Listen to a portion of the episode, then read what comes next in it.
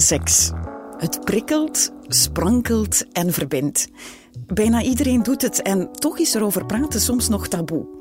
In deze Highland podcast, Mijn Superseks, doorbreken we dat taboe en vertellen lezers het waargebeurde verhaal over hun beste seks ooit. Onze journaliste, Roxanne Welles, noteerde hun ervaringen en kreeg toestemming van de vertellers om hun verhaal ook te laten inlezen door onze stemmen.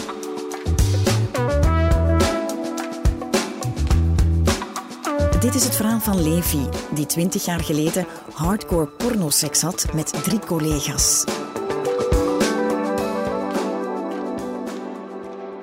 Het is ongeveer 20 jaar geleden. Ik was toen bijna 30. Het was een vrijdagavond ergens in mei met een aangename lentetemperatuur. Ik was samen met Bianca, een aantrekkelijke collega waar ik al lang een boontje voor had, in de namiddag naar een event bij een klant geweest. Aangezien Bianca en ik op drie kilometer van elkaar wonen, had ik haar s'morgens thuis opgepikt om te carpoolen. Het was best leuk bij die klant, maar Bianca was rond zes uur s'avonds absoluut naar huis. Toch vreemd. Het was niet de eerste keer dat we samen naar een open deurdag of beurs gingen en zij was altijd degene die het langste bleef plakken. Toen we haar straat inreden, zei ze dat haar man, Jeroen, mij absoluut nog even wou spreken. Ik kende Jeroen al een drietal jaar, van zodra Bianca en ik collega's werden en we belden geregeld met elkaar. Dus ik stemde er zonder er verder over na te denken mee in. Kom, we gaan langs de achterdeur binnen, zei Bianca. Ze gebaarde dat ik haar stilletjes moest volgen. Ik keek toe hoe ze heel voorzichtig de schuifdeur naar de woonkamer op een kier zette. Ik stond perplex.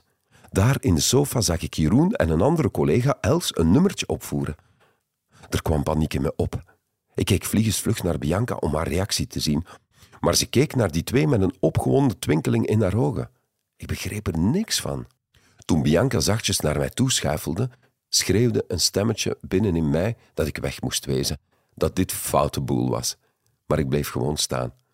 Een groter deel in mij wilde dit kennelijk wel.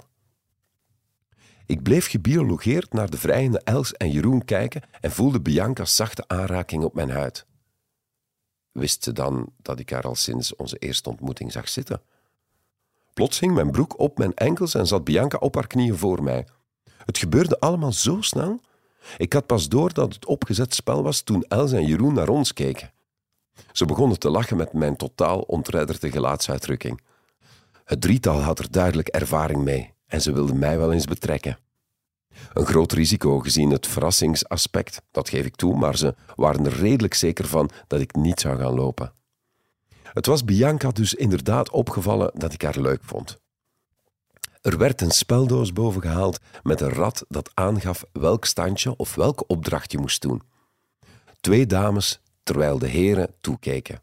Een dame met een heer. Twee dames met een heer. Twee heren met een dame.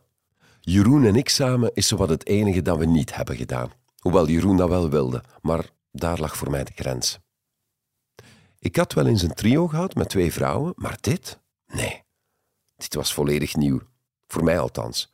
Bianca, Els en Jeroen hadden al vaker quattro's gedaan. Het was alsof een soort oerinstinct het overnam en ik me bijna tot alles liet verleiden. Ik deed gewoon mee. Kuste Bianca en dan weer Els, voelde hun lichamen onder, rond het mijne. Keek dan weer toe hoe zij twee elkaar aanraakten en likten. De dames gaven het ritme aan en wij volgden. Er waren geen grenzen. Tot mijn eigen verbazing was ik niet zenuwachtig. Normaal heb ik tussen de bedrijven door wat recuperatie nodig, maar nu kon ik blijven gaan. Uiteindelijk zijn Els en ik samen blijven slapen in het logeerbed. De volgende ochtend, na het ontbijt, maakte ik me klaar om te vertrekken. Plots kwam Els nog met een verzoek. Ze wilde graag een hardcore pornoscène naspelen. Dubbele penetratie.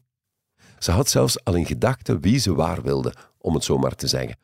Ik twijfelde, vond het op het randje, ik heb anale seks altijd heel vreemd gevonden. En ik was bezorgd dat ik haar pijn zou doen. Ik wierp een blik op Jeroen en zag dat hij ook in tweestrijd was. Maar uiteindelijk stemde hij toe. Els begon zich tevreden uit te kleden en ik zag Jeroen en Bianca hetzelfde doen.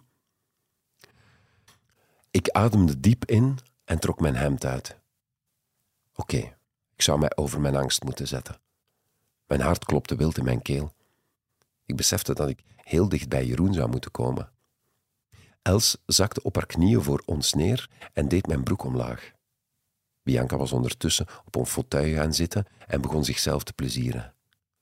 Plots gingen alle remmen los en volgde ik gewillig alles wat Els wou. Het lukte. Els genoot er zichtbaar van. Na afloop waren Jeroen en ik op, compleet leeg. Els glom van geluk. Els is niet lang daarna vertrokken naar Japan. Een paar maanden later heb ook ik elders een job aangenomen. Met Bianca en Jeroen heb ik nog contact. We wonen nog altijd in dezelfde flat en hetzelfde huis. Nog altijd dezelfde drie kilometer van elkaar. Toch hebben we er nooit een vervolg aan gebreid. Zou het nog kunnen? Zoveel jaren later?